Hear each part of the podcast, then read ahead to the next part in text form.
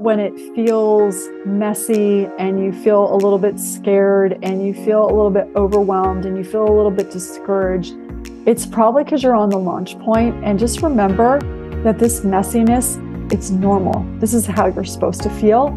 You will build this muscle now, today, of navigating launch points so that you will continue to do it throughout your life so that your life can be rich and thrilling and satisfying, not just now, but when you're 80 and 90 years old. Whitney Johnson describes learning as the oxygen for human growth. Whitney is the CEO of Disruption Advisors, a leadership development company, and is one of the 10 leading business thinkers in the world as named by Thinkers 50. She's a world class keynote speaker and an executive coach and advisor to CEOs. Whitney is a frequent contributor to the Harvard Business Review, as well as the author of the Wall Street Journal bestseller book, Smart Growth build an A team, and the critically acclaimed Disrupt Yourself. In this episode, we dive into the concepts in her best selling book, Disrupt Yourself. And as it turns out, the growth and learning journey that we all embark on many times in our life can be visualized on the S curve of learning. Tune in to this week's episode to learn more about the three phases of the S curve of learning and how you can use it to disrupt your career for growth. Enjoy! Hi, this is Janice. And I'm Sarah Ann. And we're your hosts for Actsplore This, a podcast for the modern day working professional. Each week, we explore actionable insights on how you can thrive personally and professionally. Hi, Whitney. Welcome to the Actsplore This podcast. I believe you're dialing in from Virginia, USA to chat with us today. And we've been following your work for a while now, so we're really excited that we get to speak to you today. Hi, Janice. I'm happy to be here. So mm-hmm. we want to kick off with this question for you, Whitney. Just dialing back the clock a little bit on your career. You started your career on Wall Street and then eventually went on to become an award-winning Wall Street stock analyst. And among many other subsequent ventures that followed, such as producing a TV show, writing a children's book, and you also co-founded a hedge fund. Very, very colorful career trajectory, but we are so curious to find out what inspired you to apply your understanding of momentum and growth in stocks to then into the business of people? Mm, great question. So, as you mentioned, I worked as an equity analyst on Wall Street. And one of the seminal or formative experiences for me, or game changing experiences, I would say, is, it's the early 2000s. And um, I'm working as an analyst covering the emerging markets, telecom and media. And I was responsible for doing a training for my colleagues, all of my equity analyst colleagues. And as I was preparing for this training, it was about the time that Tom Peters had written an article called A Brand Called You. So this idea of personal branding was really starting to emerge. It was also the apex or the zenith of American Idol around the world. And so I was really intrigued by this idea of if you as an analyst were a brand, what would your brand be? Um, so on American Idol, they had things like the comeback kid or the diva. And as I was thinking about equity analysts, you could be the forensic analyst. You could be the earnings estimate. You could be the great stock picker. You could be the person who knows the management, et cetera. So here we are doing this training meeting and I am spending an inordinate amount of time on this training, absolutely fascinated by this process. And that was really this, this notion of, huh, I'm doing all this work. I'm really not getting paid to do this work. And yet I am finding this notion of, you know, how do you make a person a buy? Um, from a brand perspective. And so that was the really beginning of me recognizing I am more interested in the momentum of people than I am of stocks. Now, it took a while for me to actually transition to do anything about that because this is 2004 and I didn't really transition transition until 2012. But that was really the beginning of that idea of I want to focus on people. Thank you for sharing the impetus and driving force behind that, you know, spark that you encountered in your profession before that as a Wall Street stock analyst. And for today's episode, Whitney, you know, we are here to speak to you about disrupting your career for growth. And this word disruption, it's been thrown around a lot. Disruption, mm-hmm. innovation, in fact. And I'd love to kickstart by just asking you, is this a word that we can use interchangeably? Disruption, innovation? How should we be thinking about it? Well, for me, the genesis of how I think about disruption has its roots in the work that I did with Clayton Christensen. So, um, 2004, around that time, I also came across his book called The Innovator's Dilemma. So there was sort of this great awakening for me that was happening around this time period.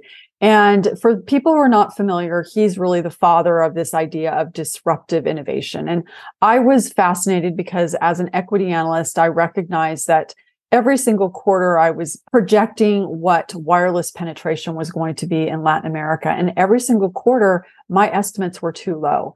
And as I was casting about trying to understand why are they too low, I came across the innovator's dilemma and realized, oh, wireless is disrupting wireline. Yes, it is true that the wireless phone, the coverage, the sound isn't very good, but eventually the sound quality will get better. And right now, bad sound is better than no sound. And so wireless was disrupting wireline. Fascinated by this, I now had this explanatory mechanism for what was going on in the emerging markets with my financial models.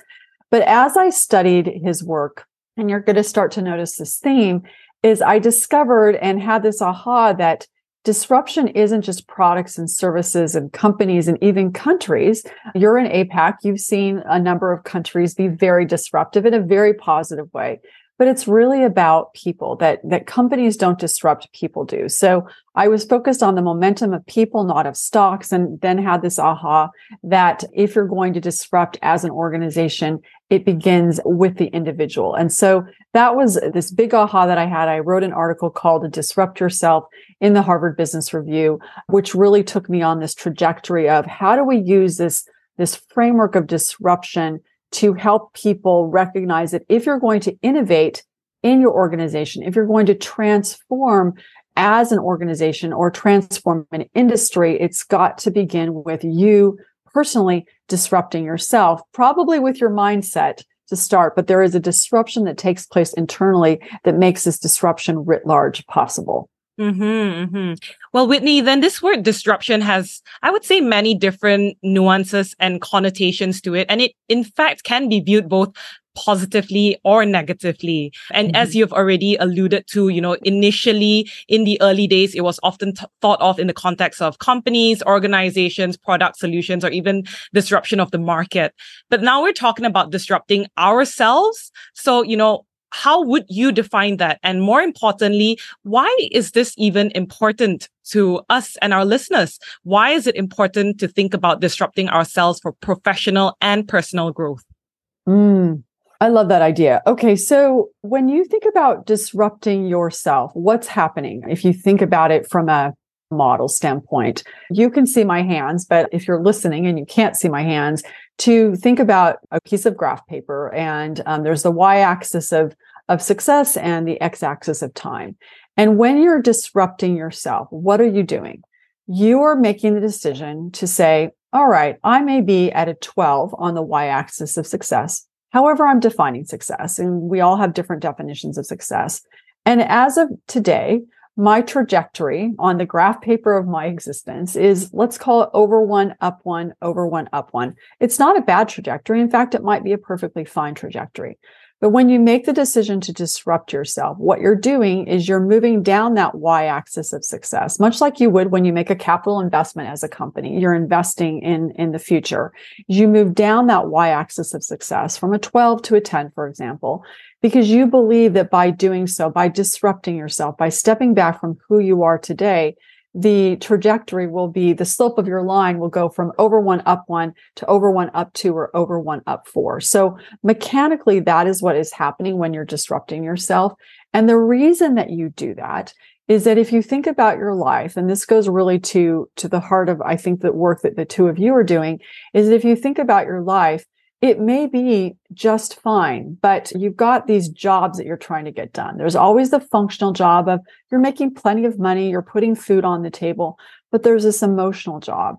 And if you're at that 12 on the y axis of success, it may be that this emotional job isn't being done anymore. You're not learning at the same rate. And perhaps more importantly, there's this sense of there's more for me to do on this planet and I'm not going to be able to do it where I am right now. So I have to step back from where I am today, possibly step back from pay, prestige, from comfort, because I'm very good at what I'm doing because I believe that I will be happier. I believe that I will be able to do and contribute in a way, in a more meaningful way, and really accomplish what I was meant to do on this planet because I'm willing to take a step back so that I can slingshot forward over time.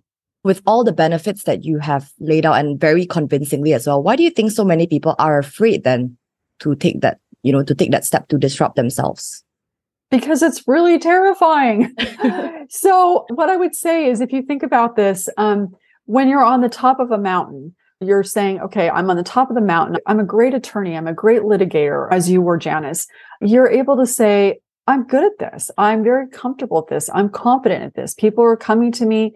They're paying me well to do this. I feel this sense of, of accomplishment and expertise and capacity. And when you think about disrupting yourself, what you're basically doing is you're saying, you know what? I'm going to leave this mountain and I'm going to go to the bottom of a new mountain. I might be even jumping. I might be parachuting to the bottom of this new mountain. And so what that does is that evokes all sorts of feelings of, of fear. I don't know what it's going to look like. I don't know how to do this. I'm probably going to feel incompetent. I don't know what the future will bring. There's something called loss aversion theories that we're more motivated by what we lose than by what we gain. And so as we're thinking about being on top of this mountain, we think, oh, I'm going to gain something new if I disrupt myself. I'm going to get a new job. I'm going to have a new career. But that means I have to lose a lot of things. I might not like what I have, but I'm still going to lose it.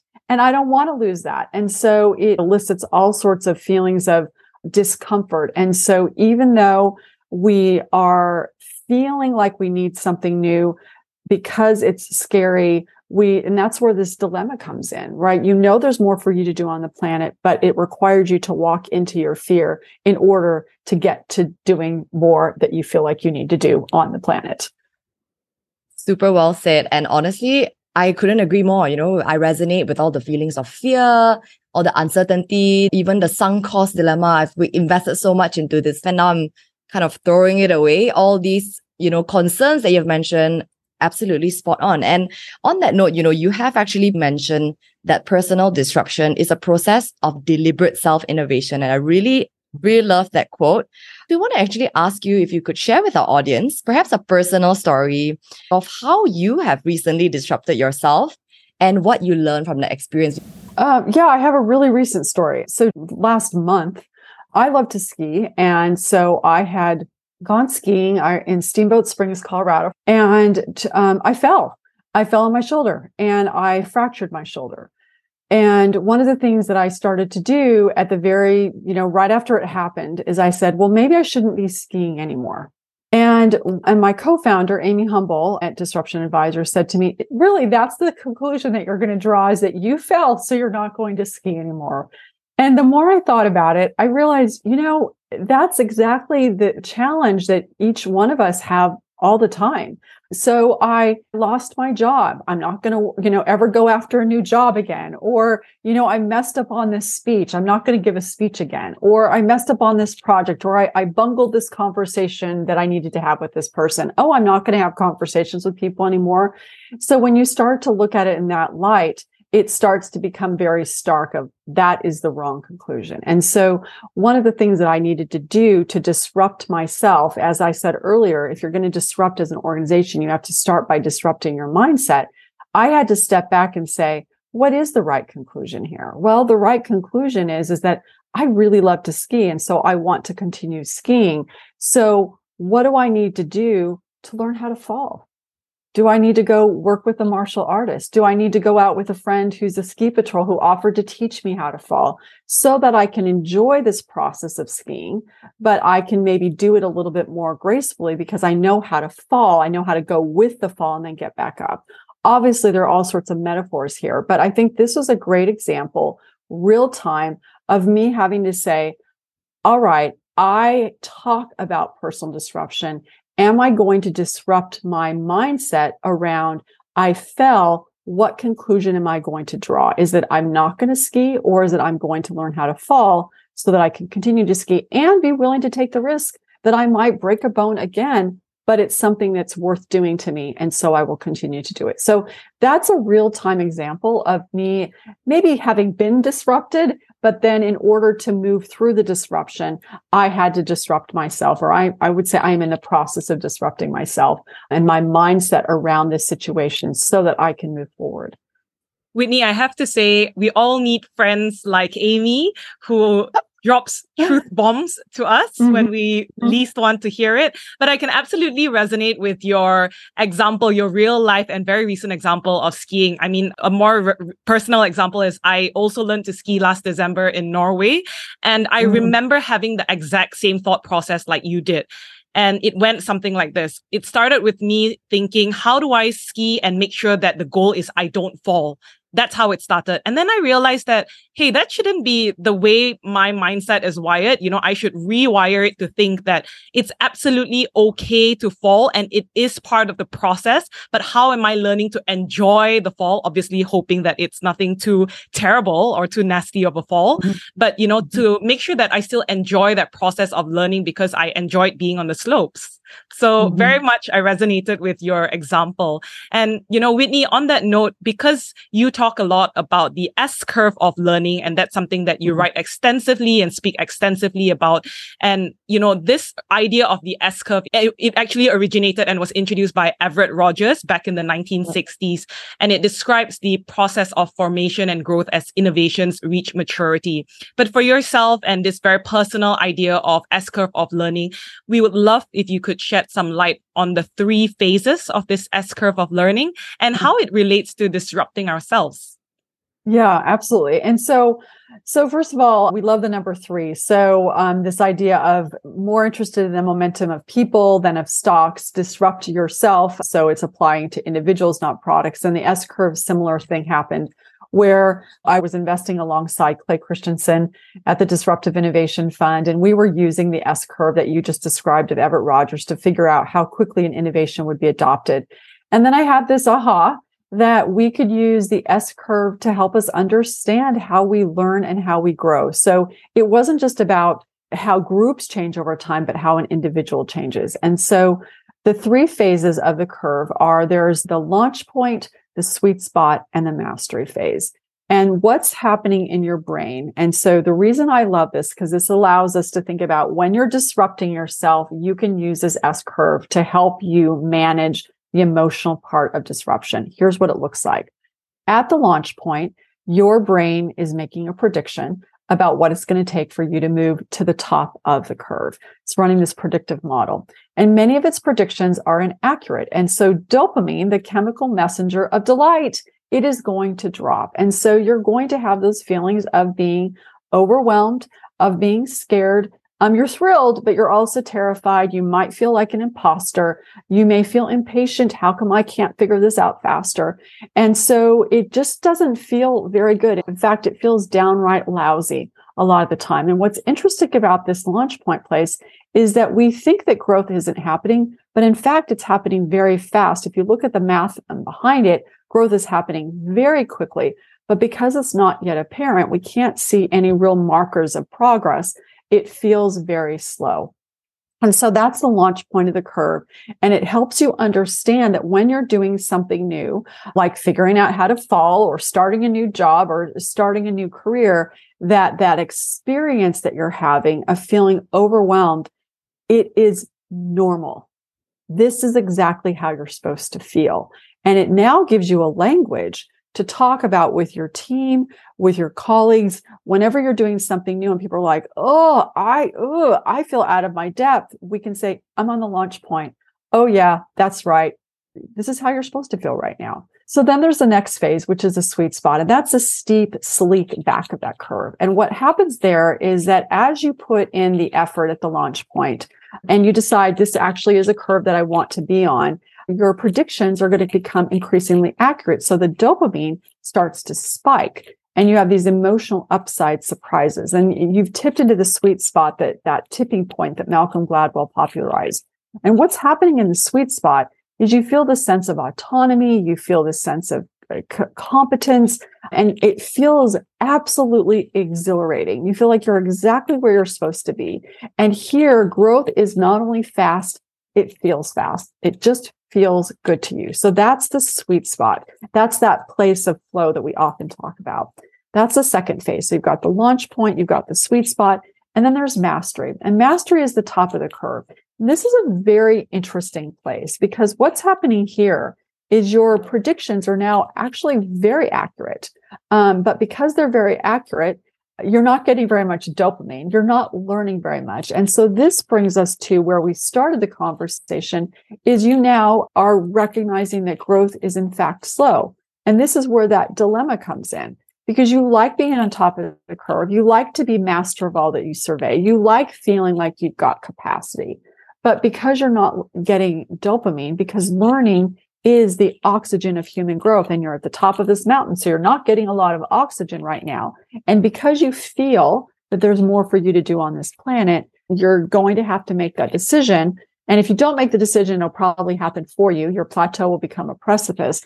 But the way you stay in peak performance throughout your career is when you're at the top of that curve, you make the decision to walk straight into that dilemma and you either move to a new curve, you keep climbing, or find a way to push yourself back into the sweet spot of the curve. So that's the launch point, the sweet spot, mastery. You're in launch point, you feel overwhelmed. In sweet spot, you feel exhilarated. And in master, you feel like you know what you're doing, but you're a little bit bored and so it's time for you to move to something new so that you can continue to grow. It's so fascinating to think about this S curve concept from a personal perspective because I think I can resonate with it on different levels mm. of being at the launch point, having done career pivots, you know, for Janice and myself, having to refigure out you know, by bringing ourselves into the workforce, into the corporate world, which was a new place from our previous lives as litigators, kind of figuring out if we're both at the sweet spot now. So perhaps Whitney would love to hear and understand a little bit more. And if you could share, how can we think of applying this theory of the S curve of learning for audiences like Janice and myself, you know, we're mid-level career professionals, around about three years in an organization, having done a career pivot, as most of our listeners are as well. And we're mm-hmm. looking for growth opportunities. So we're not exactly at the launch stage, neither are we at mastery. How should mm-hmm. we be thinking and applying this theory of the S curve of learning? Mm. Oh, what a great question. All right. So first of all, what I would say is that what you will find, I think, as you observe your life, and for you who are listening, that one of the greatest predictors of longevity in an organization is growth upside. Do you perceive that there is an opportunity for you to continue to grow? And if you do, you will stay. And if you don't, you will go. And I think that's a very simple litmus test for an individual.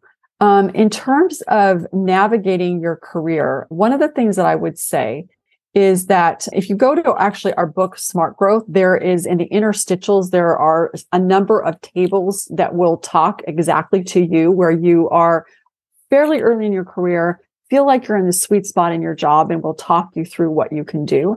But what I would say as a practical matter is that when you're in the sweet spot, First of all, a caution, and then I'll give you some suggestions.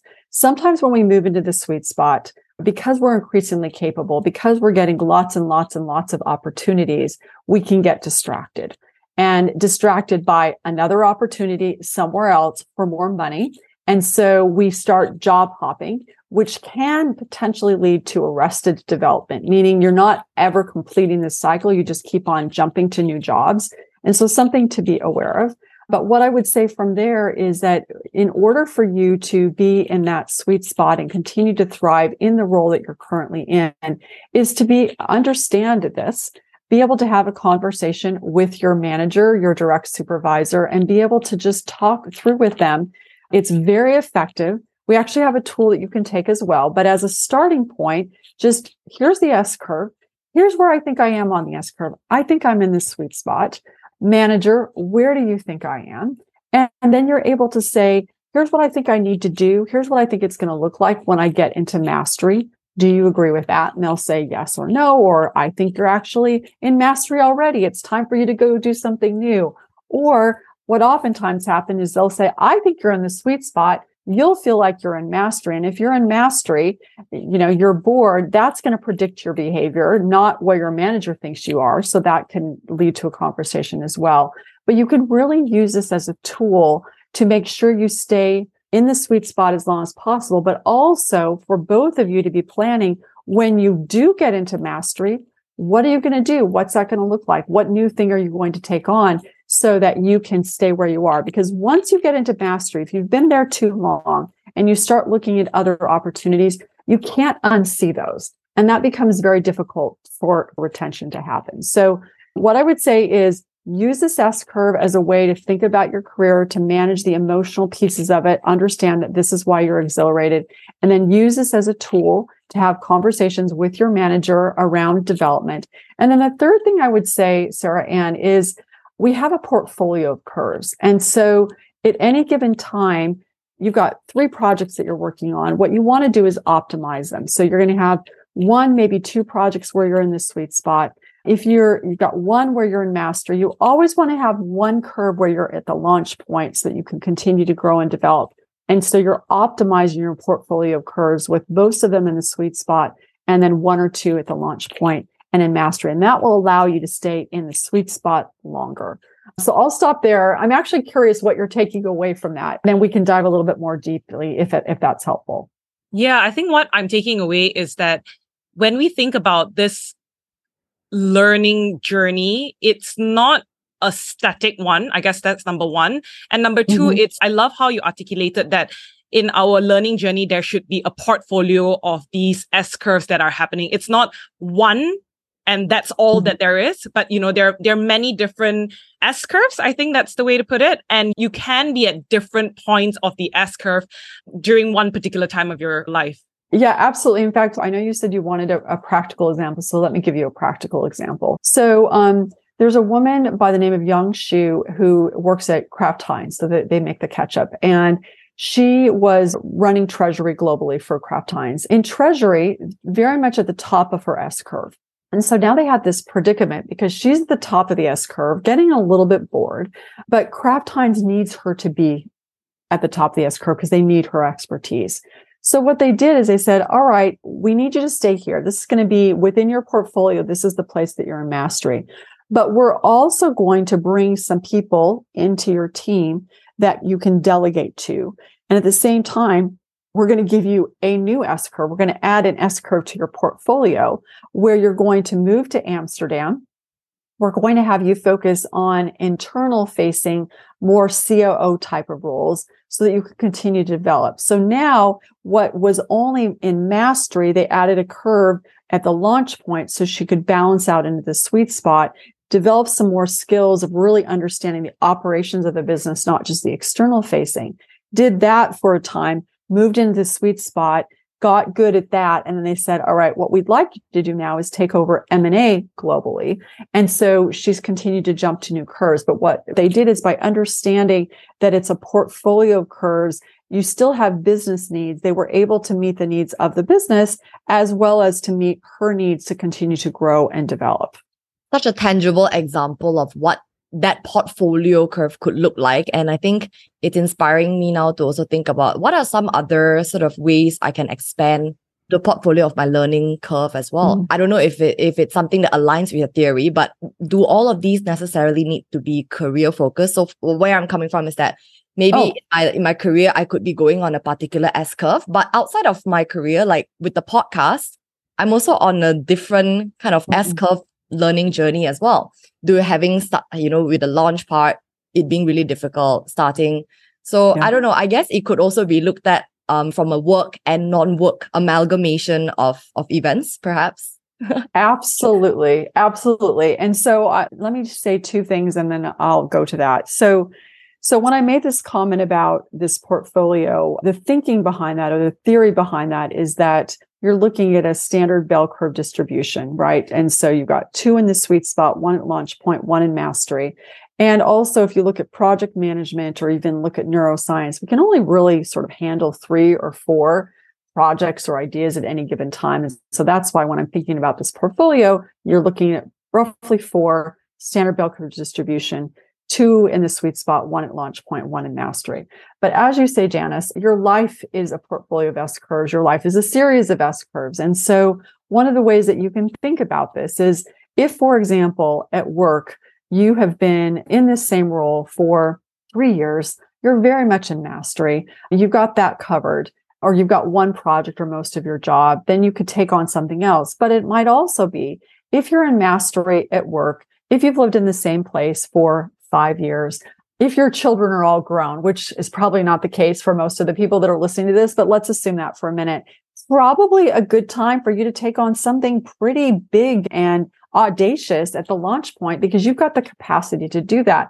If, on the other hand, this is probably more for the two of you, you've just started a new job, you've just moved to a new country, and you've just had a baby probably not a good idea to decide that you're going to start running or, or competing in triathlons because now all of a sudden you've got lots of launch points and nothing to anchor you in mastery. And so, yes, absolutely, Janice, you can think of your life as a portfolio of curves. And whenever you're feeling like things are out of balance, it's usually because you've got too many launch points or you've got too much in mastery and you're not optimizing for the sweet spot. So you can use this for your life. You can use this as you think about your job. And also, by the way, as you're thinking about constructing a team, you can think about, do I have most of my people in the sweet spot? A few at the launch point, a few in mastery. You can use this in a lot of different arenas really, really great point. And it ties in really nicely to this point of our conversation now, where we talk about how we can accelerate our growth and learning. Mm-hmm. And in your book, Whitney, you talk about the seven accelerants of personal disruptions. Could you briefly mm-hmm. take us through these seven growth accelerants and how we can use it to speed growth along the S curve? I mean, now that we've learned about how we can optimize it, yeah. how we can make sure things are in equilibrium, now, how then do we accelerate this curve? We talked about the S curve, and if you haven't already, you might have this metaphor in your brain or this visual image of a mountain. And so, what you just described, Janice, is the seven accelerants of growth, this framework of personal disruption that allow you to move up this mountain, up this S curve more quickly. The seven accelerants are, and I'll go through them quite quickly, is first of all, to take the right risks we take a lot of risks, but what I want you to focus on is not taking on competitive risk, but taking on market risks. The competitive risk is you know that there's an opportunity, but there's a lot of competition around you. A market risk is you don't know if there's a market, you don't know if there's an opportunity, but if there is, there's very little competition. And this goes back to disruption theory, where you're playing where no one else is playing. And so you want to think about how do I take the right risks in business, but also in your career. The second one, and there's a flywheel effect for this, is how do I play to my distinctive strengths? It's going to be a lot easier to play where no one else is playing when you feel strong. And so the challenge with strengths is sometimes we're not aware of what they are, but even when we are, we're sometimes we don't value them because they're so easy for us. How could they possibly be valuable? And yet, if you're going to really be able to focus on creating and not competing with other people and playing where no one else is playing, you want to play to your distinctive strengths. And those start to become a flywheel effect for you. The third one is to embrace your constraints. Um, it's easy to say, if only I had more time or more money or more expertise, then I could really move up this curve.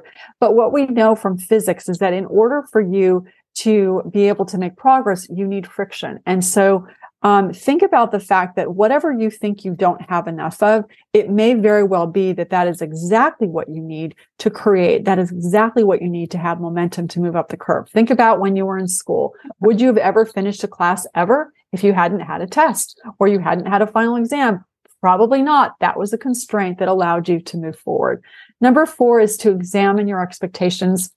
It's basically a dopamine management exercise and so when you find yourself saying things should be different, you're expecting things should be different rather than just saying, this is how things are. This is a constraint that I have. What am I going to do with this? And if you can have in your brain of, I understand what's going on with my expectations. I'm going to create with what I have. I'm going to move up that S curve more quickly. Number five, step back to grow. You've got to bring a fist back to punch. If you step back, you're going to be able to gain momentum. That's what personal disruption is about. Number six is to give failure its due, to leverage failure and to recognize that failure actually isn't the problem because we all fail all the time. Recognize that the failure, there's something very tangible to be learned from failure. I've had lots of failures, bombing speeches, being fired, backing a business that imploded. These have all been opportunities, if I will let them, if I will not attach shame to them, to grow and to propel myself forward. And then number seven is to be driven by discovery to be willing to take a step forward, to get the feedback and then adapt, recognizing that as you move along this curve, there's a wonderful piece of research by Amar Bhide who said 70% of all successful new businesses end up in a place very different from where they started. Well, why would it be any different with our careers? And certainly um, for you that are, eh, you know, 25 or 30, you think your career is going to look like one thing, and it's probably going to look very, very, very different. But if you're willing to to f- follow these accelerants of growth, it's going to be much, much better than you ever could have anticipated. So those are the seven accelerants of growth. Thank you for taking us through these seven tools and for giving such a wonderful summary. Listeners out there, if you want to know more about these tools, please check out the book. But for the purposes of today, we are going to be diving in specifically to two of these tools. So, on tool number two, on playing to your distinctive strengths. So, you've written about the importance of playing to our strengths while also pushing ourselves out of our comfort zone. But we want to know how, how do you find the fine balance between these two and how does that lead to growth? Early in my career, I was a banker and I was very good at building financial models. Very good, not great what I was very good at was um, building relationships with company owners. Eventually, I was doing some coaching around that. And so, what I found though is that I'd gotten good at building financial models because I'd worked very hard at it, but it wasn't the thing that I was just like amazing at. I was good at it because I had worked at it, but I wasn't amazing at it. And so there was a tendency, and this goes back to valuing your strengths is that I wanted to go do this thing. I wanted to go work in M&A, for example, because I'd worked so hard to build this financial model. And look at me, I'm so proud of myself. And I wanted to go do that hard thing, but I wasn't going to ever be able to make this outsized contribution. At the same time, I had people over and over and over again saying to me, Whitney, you're actually really good at coaching. I'm like, well, I don't want to do coaching because I'm really good at coaching and that's easy and that's not really hard like M&A. So the first thing is, is that we need to value what we actually do well. And then to your question, Janice, of how do we push ourselves? Well, we take what it is we do well, and then we see just how good we can get in what we do well. So we say, all right, if I'm good at coaching, am I going to put myself in situations where I have to really stretch myself and see how great I can be at coaching? So it doesn't mean you don't do uncomfortable things. It doesn't mean you don't push yourself. It just means that you push yourself within the lane where you already have some genius, because that's where you're going to be able to make an outsized contribution to the world. So know what you do well, value it, like truly value it, but then put yourself in situations where that thing that you do superbly well gets pushed and you can see what am I actually made of here? Let's see where the actual top of this curve is here. So that's how you balance the two. I love how you spoke about valuing what your distinctive strength is, Whitney. And the thought that came to my mind is sometimes our strengths might be something that is so obvious to us because it's second nature, but we don't realize that it's not second nature to somebody else because it's not their strength. And we oftentimes take that for granted. Absolutely. I, I, remember I was having a conversation with Alan Mulally, who was the CEO of Ford, turned it around, took the stock price from a dollar to $18 and was talking people through his management system, like how he managed people and how he was able to be so effective as a CEO. And he made the comment, well, everybody knows how to do this. And we all looked at him and said, no, Alan, everybody does not know how to do this. And so that's actually always a clue for you when you find yourself saying, this is just common sense or everyone knows how to do this. That is a signal to you that you've got a superpower that you're not aware of. And then you have to figure out how you're going to be empathetic because everybody doesn't know how to do it. But that's also a signal for you of this is a superpower. And so it's really important that you understand and recognize this and now leverage this thing that you do phenomenally well. That's incredible advice, Whitney.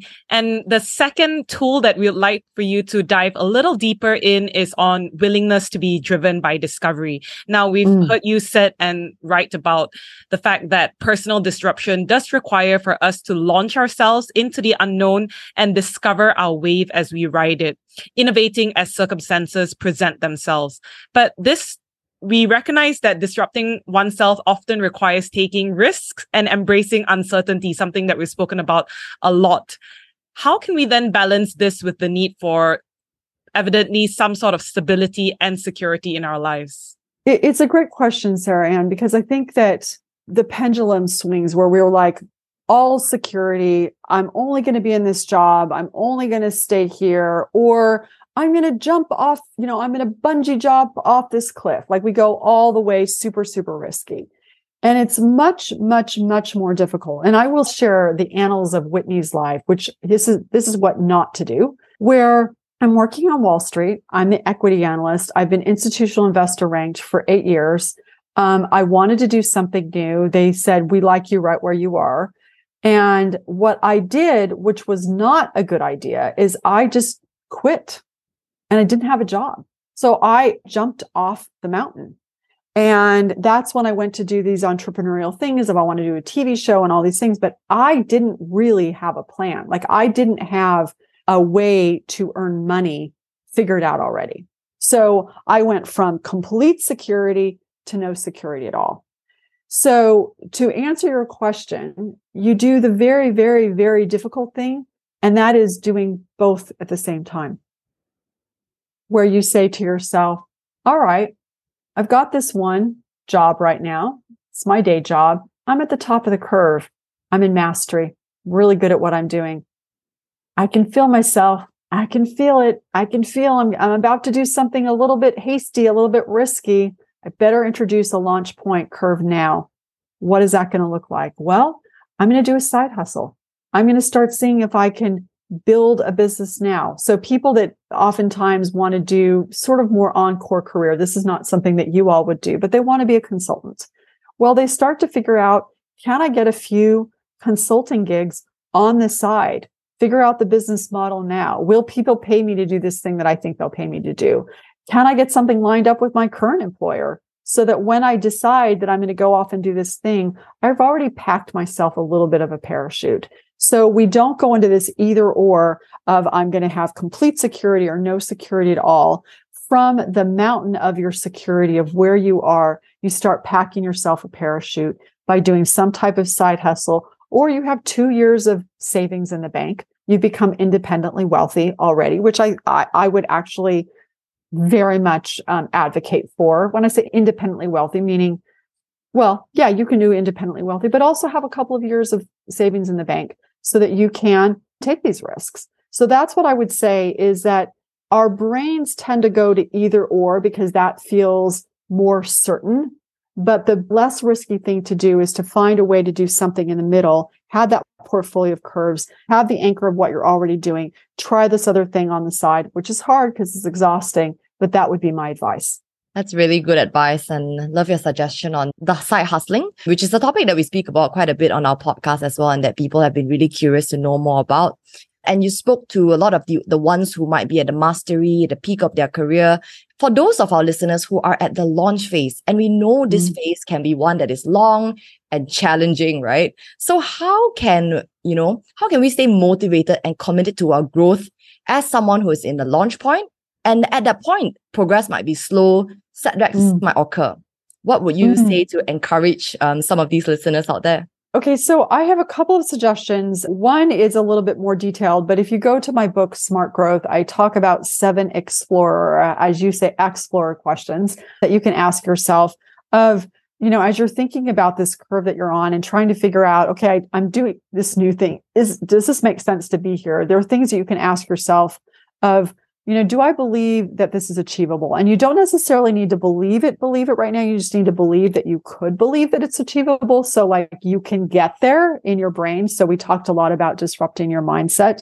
Ask yourself questions like, is this familiar enough but still novel enough that I'm excited about it, excited to do this new thing? Does it fit my identity? And when I say, does it fit your identity, meaning how I'm showing up in the world, how I want to show up in the world, how per- people perceive me to be showing up in the world. And if it doesn't fit my identity or how people perceive me, like they perceive me to be a lawyer and now I want to go run a tech startup, what am I going to do in order to make that identity shift? Because that's going to be a higher emotional cost for you to do. And then is the reward worth the cost that we just mentioned? And does this align with my values? And when you can answer all of those questions, there they would suggest yes to those questions. It would suggest, you know what, this this may be a right, a good S curve for you. So you want to persist. Now, question you just asked, Janice, is once you've decided that you want to be on this curve, how do you persist when it's really difficult? And this is a, a very simple hack that I would suggest. As we talked earlier about dopamine, well, when do you get dopamine? Well, you get dopamine when you beat expectations. what's a simple way to beat expectations?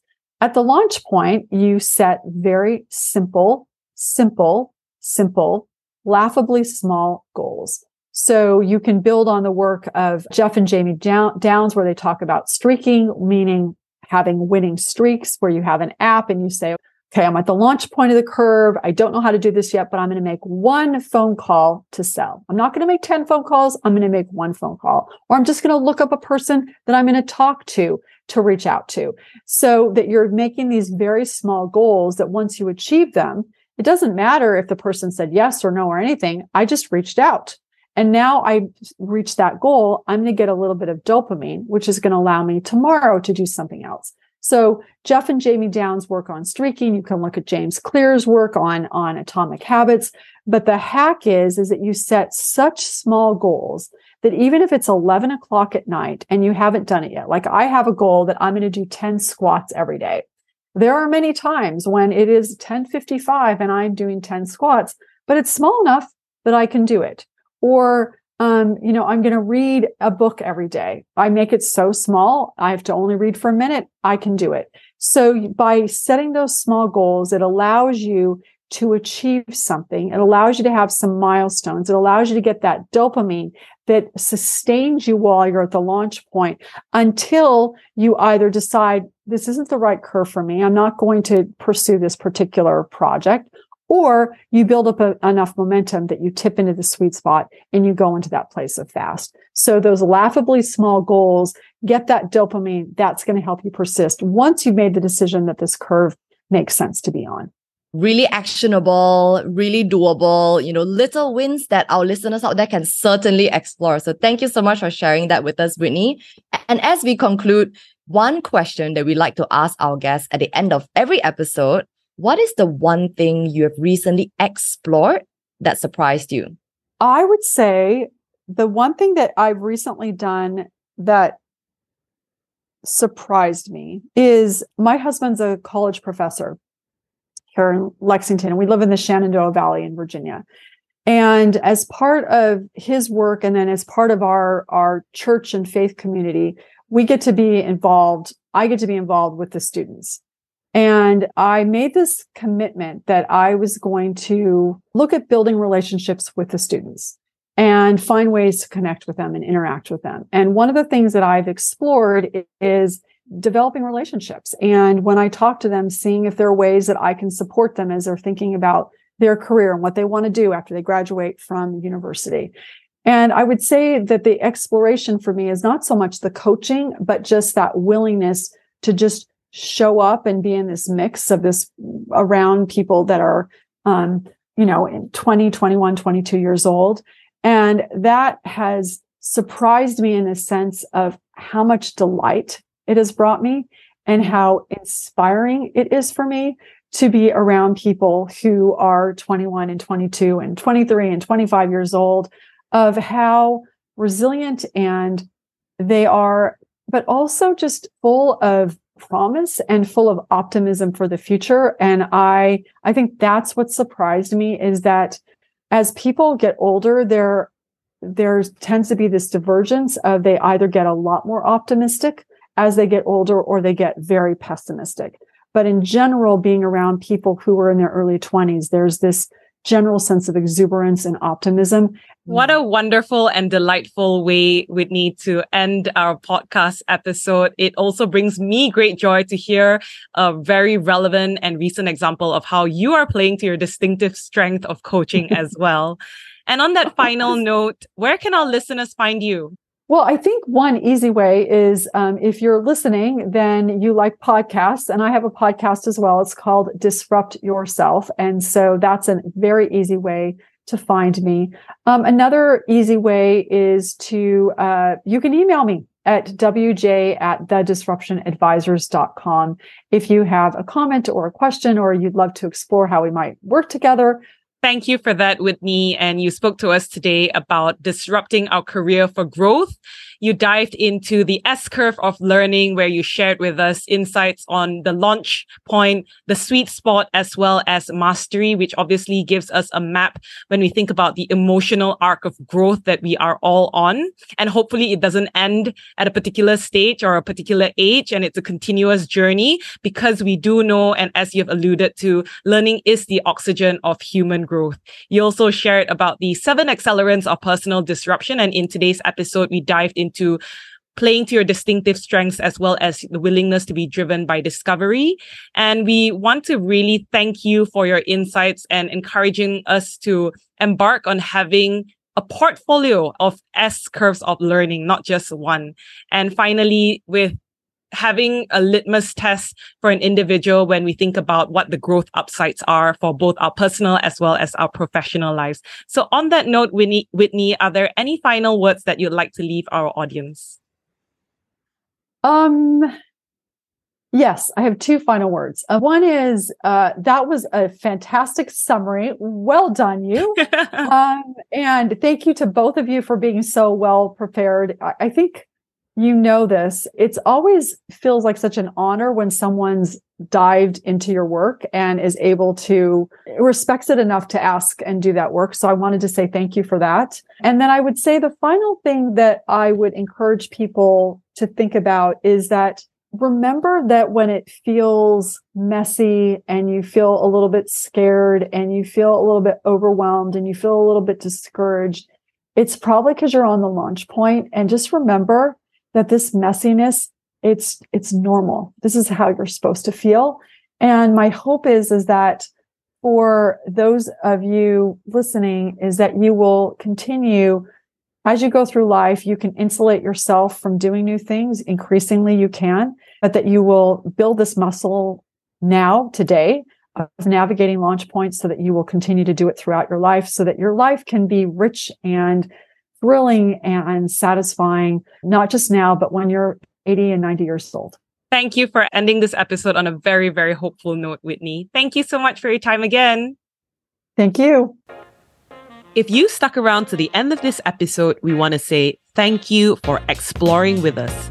And if you don't already, please follow us on Spotify, subscribe on Apple Podcast, leave us a rating and review, and most importantly, share this episode with your friends. We'd love to hear from you. So you can also connect with us on Instagram using the Instagram handle Actsplore This Podcast. A C T S P L O R E This Podcast. New episodes for Actsplore This drops every alternate Mondays at 8 p.m. See you then.